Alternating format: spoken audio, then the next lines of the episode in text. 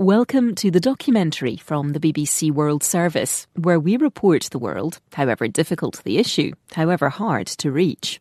Podcasts from the BBC World Service are supported by advertising. In a world where change is constant, it pays to look beyond your borders. The Financial Times offers a global perspective to give you a deeper understanding of international markets and emerging trends. Broaden your horizons and widen your influence. Fearlessly Pink. The Financial Times. Read more at ft.com slash fearless.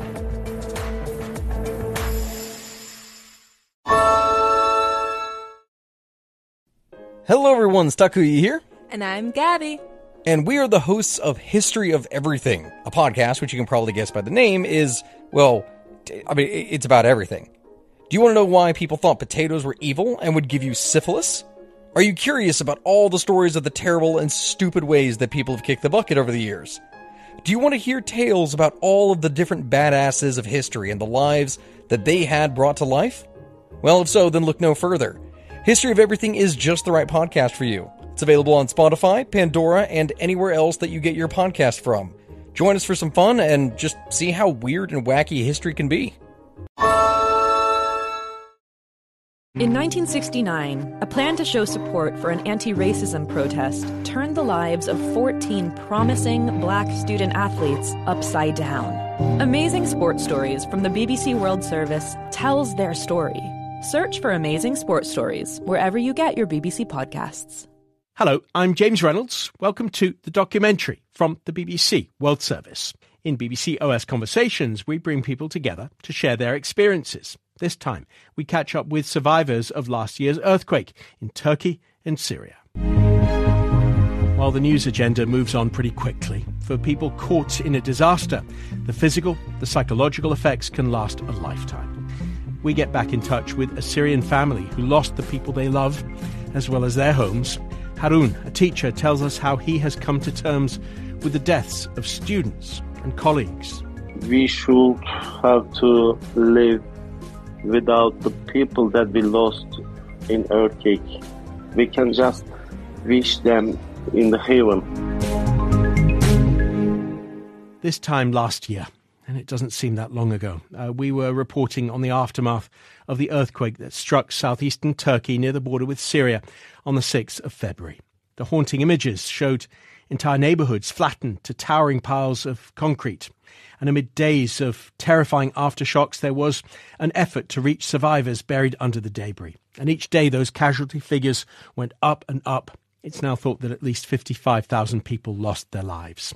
And that figure on its own is hard to comprehend, isn't it? It's only when you break it down to individual stories that the scale of what happened really becomes easier to understand. Uh, we shared the stories of just a few of the people who were affected by the disaster, and we decided now a year on to reunite with one particular family whose situation really touched so many people. Let me reintroduce you then to Iman, Karim, and their seven year old daughter, Nada. They had fled the war in Syria to find a safer life across the border in southern Turkey. But then the earthquake struck. They lost family, friends, and their home. Here's a short extract from a conversation we recorded with them a year ago. Uh, when we first spoke to them, Karim was sleeping rough, searching for somewhere for the family to live, whilst Iman and Nada were sharing a crowded tent. Actually, we are uh, yeah around 20 people. Uh, I'm still cannot sleep at night. Children crying. They are uh, having cold, coughing all the time. It's hard time for us at night. It's it's hard. The tent always shaking by the storm. We are afraid it's gonna fly. it's it's terrifying. We are afraid the most about the kids. They are sick right now. The flu is very hard. We don't have medicine. We don't know how to take care about our children. It's terrifying. It's shaking. It's cold. It's so so cold. I'm looking now for for a proper proper place to live right now, but I'm really so stressed right now. I'm lost. I can't talk even in Arabic after what we saw, and this in this period in the last month. No, I can't imagine about anything about my future. Karim, Iman, and Nada speaking to us uh, just about a year ago. Well, a few days ago, we called the family again to see how they've been getting on with their lives. I should tell you that uh, when we record a conversation, we often like to have a bit of a chat beforehand just to make our guests feel comfortable, to make sure that the lines are working. And those sections are not normally something uh, we would broadcast, but uh, on this occasion, we thought that you would like to hear how the call began. Hello. Hello.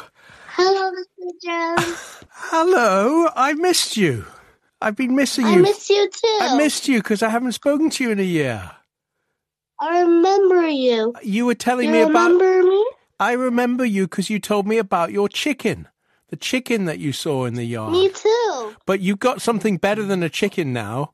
You've got a baby brother. Yeah. What's his I name? love him so much. You love him. Yeah. Oh, Mash. His name is Omar. He's so cute. His eyes is blue. He have big cheeks. He's the chubby chub chub. Do you like holding him, Nada? Yeah, I like him so much. Of course you do. And it's amazing to hear from you again, Nada, and to your mum and dad, Karim and Iman, also on the phone. Hello to you both. Hello, Miss James. How are you? I'm very well, thank you. Thank you for having us uh, the second time. It's our absolute pleasure. And your family has you. grown so much since last year. And Karim and Iman, what, what has that been Yes, like that year for you? Actually, with the arrival of the first anniversary of the earthquake in Turkey, uh, that painful disaster is still stuck in our memories. We have lost people dear to our hearts. We have lost our memories and we have lost our sense of security. And nightmares still haunting us, uh, actually, especially Nada. Oh, I'm so sorry to hear that. Nada, can you uh, tell Mr. James about your nightmare? Scary things. Yeah. Scary things. You wake up? Uh, the earthquake, everything uh, are scary in my dreams. Sometimes I have good dreams, sometimes uh, I have bad dreams. I have a, a dream about my friend Amal. She died, and she died from the earthquake. I'm so sad about her, and I have a friend moved to Canada. I miss her so much. She left her toys with me, and and I'm playing with her toys. I remember remember her because how we play together, do things together. I love her so much, but she moved to Canada, and I miss him so, miss her so much. And her name is Selma. Oh, Selma. what other toys that she left you to play with? Many Barbie dolls, every toy in the market. Let's bring in your dad, Karim, now. He's here. Hi, Yay! James. Thank you to have, have us again. Congratulations on the birth to you and Iman Thanks. of your, your son lot. Omar. And how has the year been for you? Actually, it's hard for us. I can't find a decent job due to work permit uh, regulation here in Turkey. If I have to work in uh, anywhere, I have to get a permission. Unfortunately, preference is often uh, given to Turkish nationals or Syrians who have obtained Turkish citizenship. I'm experiencing knee pain that hinder me from engaging in physical demanding work. I'm hopeless right now. Uh, I can't express my feeling. The only hope that I got is my newborn son. It's uh, adding joy to our house. But otherwise, it's adding uh, responsibility, more responsibility for me to find a better life for him. When you look at your young kids, Nada, who we always love speaking to, and, and Omar, who we'll hopefully speak to in the future, what do you want for them both? All what I'm asking is uh, find better future for him. I don't know what uh, I don't know what to do. I'm really struggling right now. I I don't know really. I'm speechless, and it feels as uh, though we are merely surviving rather than truly living. I, I'm really sorry, Karim, for how tough things It's have okay, been it's okay. We- and, and how tough things we- are. And let's bring back in Iman. How are things with you? It's been quite a challenging year. I work despite the challenges of being pregnant, and we are currently residing in a slightly damaged building from the earthquake. As finding uh, alternative house housing has been difficult.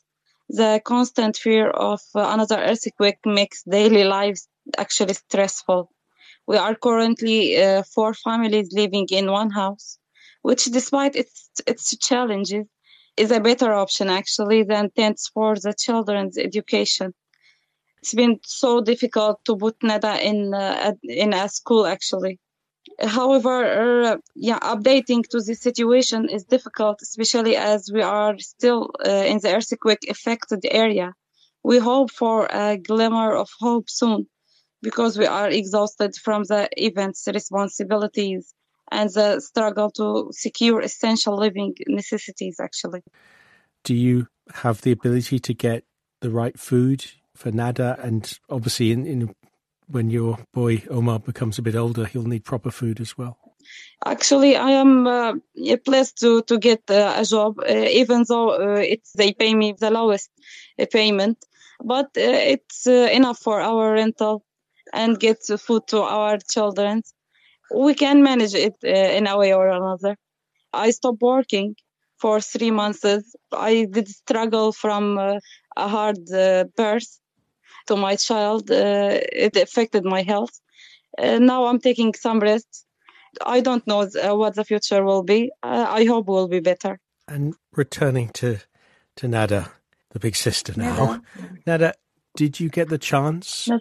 to make new friends? No, I don't have. Uh, I had friends, but but they they are gone.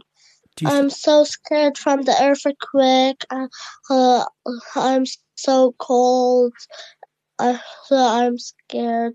Every time I'm saying to Mom, Mom, the, the floor is shaking. It's okay, there's nothing. I'm going to ask your mum, Iman, that's very normal for anyone who's experienced an earthquake to continue worrying about it afterwards or to feel that things are moving. What, what do you say? when Nada says that to you? Yeah, her psychology is so affected uh, to the earthquake. Uh, I'm really stressful talking about this. Nada uh, still seeing nightmares, still struggling from that.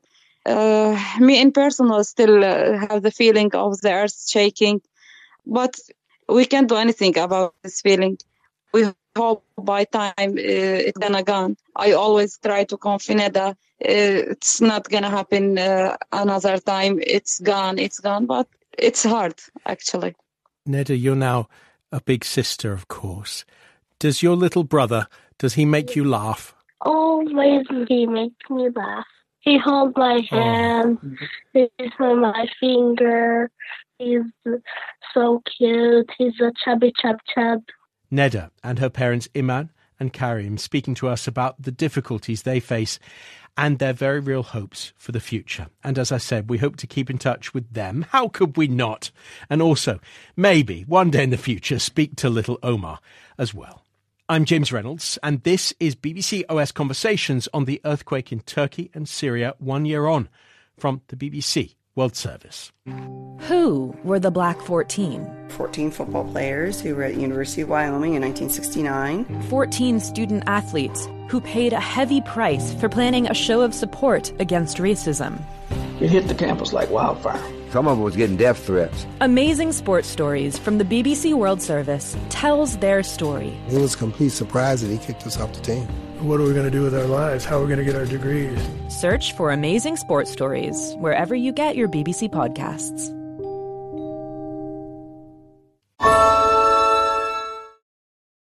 In a world where change is constant, it pays to look beyond your borders. The Financial Times offers a global perspective to give you a deeper understanding of international markets and emerging trends. Broaden your horizons and widen your influence. Fearlessly Pink. The Financial Times. Read more at ft.com slash fearless.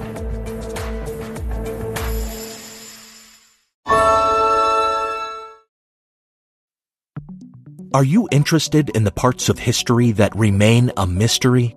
Do you want to learn more about the historical myths and misconceptions used to prop up false belief today?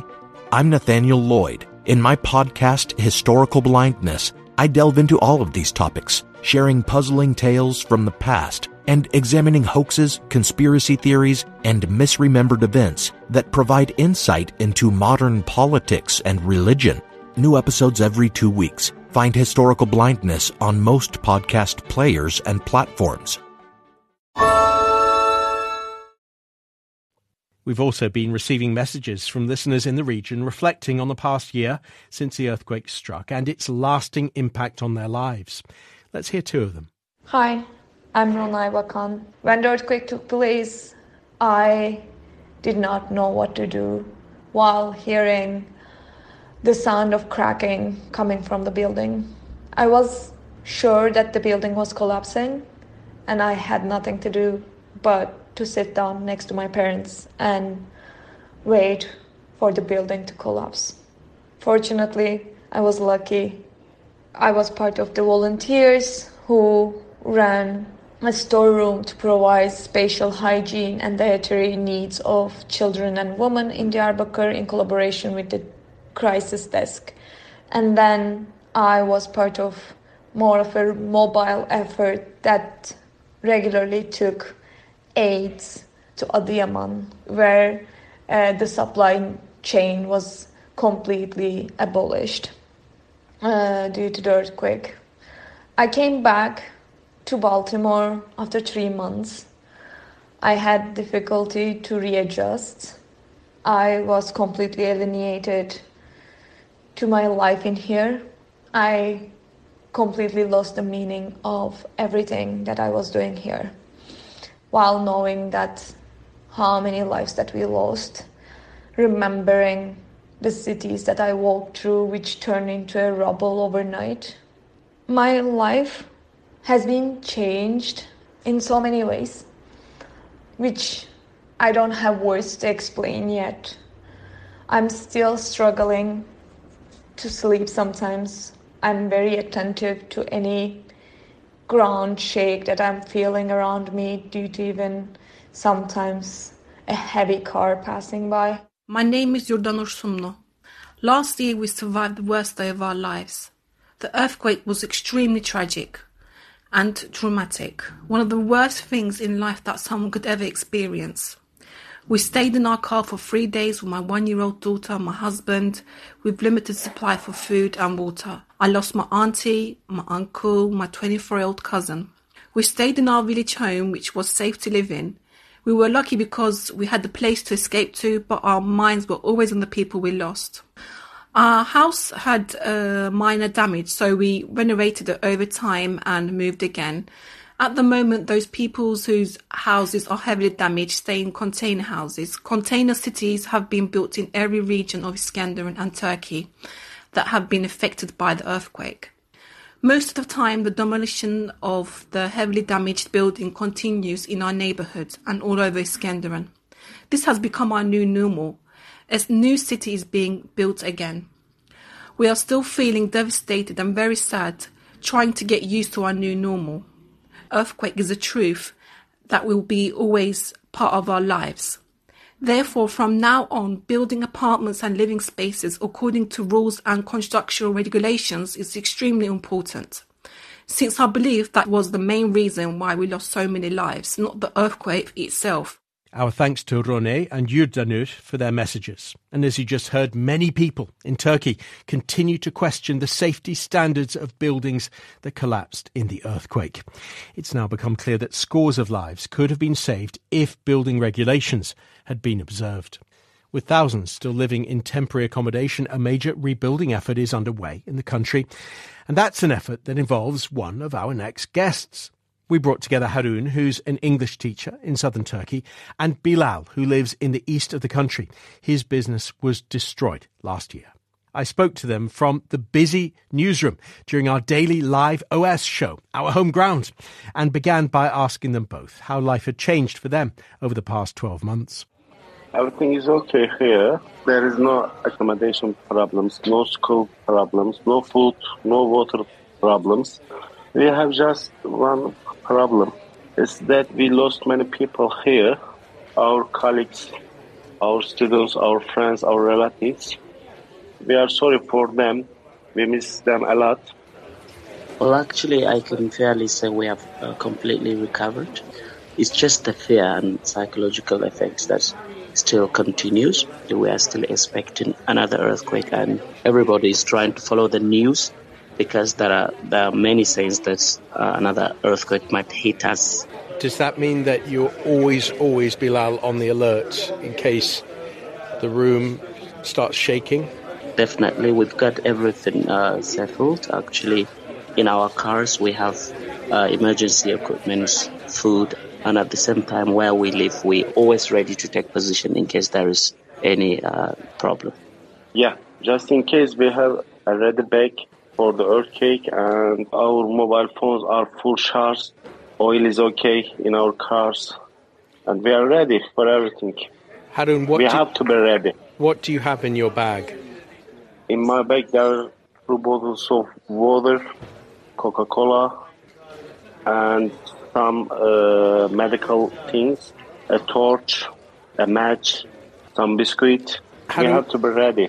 Bilal, tell us how your life is on a day to day basis at the moment. Wh- What do you do all day, and, and how much is the impact of last year's earthquake a part of that? All right, so I go to work early in the morning at 8 o'clock and I finish rather late. And there is nothing different. I go about my usual business. Just a, a little bit difference, I would say, is it has to do with the construction sector. So we can vividly see constructions around and the employment rate has changed a little bit. There are lot of laborers being hired. And Harun, as an English teacher, you- you're carrying on your lessons at the moment. How are your pupils? I go to school every day on weekdays. We work much harder than last year. And uh, at school with my students, we talk about the students we lost last year. The students, I think, uh, has gotten used to the situation. Also, the government sent many psychologists here, many helpers to give support to students and the teachers and the adults. We just talk about the loss, lost lives. What do you say in those conversations? I say my students that uh, unfortunately we lost many people in that earthquake. Maybe we could have done something better, but in the next years, I tell them that you should be good at your lessons, your jobs. We all together should be ready for the earthquakes. So we should work, we should study harder, harder than at, any time.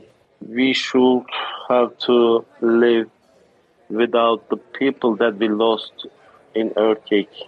We can just wish them in the heaven. How difficult is it to live without the people you lost? At the first months, especially in March, it was very difficult for me because uh, in my school I lost two students of mine. When I I see my school building, I will remember them. And uh, also, a colleague of mine has suicided him after he lost he had lost his wife and his children. It was very difficult for me. At the first few weeks, I had difficulty in speaking. I had difficulty in eating and sleeping. But thanks to God, with a few therapies, I got used to live with this situation. Yeah, I remember uh, vividly that we had to stay in the mosque for quite a long time. It was crowded. There were lots of children. It was very difficult for us to find food. Only uh, bread we could find in the bakery. Most of the supermarkets were shut down. We were trying to sleep inside the mosque, but we didn't have blankets. It was uh, absolutely difficult. And a few hours later, we tried to go back home, but the road was absolutely crowded with cars and everything just kind of stopped because everybody was trying to get away but there were thousands of cars so it was impossible for anyone to get anywhere so it was absolutely a difficult moment for all of us Bilal, you've talked about always being alert, having your bags packed, being ready. Do you think that there will be a day in which you can just live normally without worrying? Well, I think uh, the day should be sooner for everybody's sake. And I think it's not uh, very complicated stuff. It has to do with the buildings. And there are lots of work being done now. Most of the buildings that seem a little bit fragile has been replaced. And still lots of constructions is going on. As soon as they are done and we have more, lots of new technologies actually that protects people against the earthquake or that minimize actually the effects um, available in the world. So I think it's not something very difficult or complicated. What is important is to just get what is to be done right on the right time, and we everybody can just live safely. Bilal and Harun, our thanks to them and to all of our guests this week. As many people continue to recover from the earthquake, we wish them all the best for the future. And Turkey is a country I know pretty well. I was based there as a BBC correspondent for a couple of years more than a decade ago, and I spent so many months in the south of the country during the peak of the Syrian civil war, speaking to people, getting to know the rhythms of life in that region. Those rhythms have now been destroyed, and so many of the people that I spoke to then will have had their lives overturned. I'm James Reynolds. You've been listening to the documentary from the BBC World Service.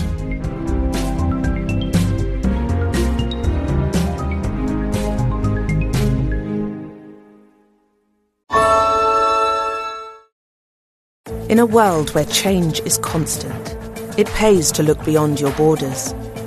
The Financial Times offers a global perspective to give you a deeper understanding of international markets and emerging trends. Broaden your horizons and widen your influence. Fearlessly Pink. The Financial Times. Read more at ft.com slash fearless.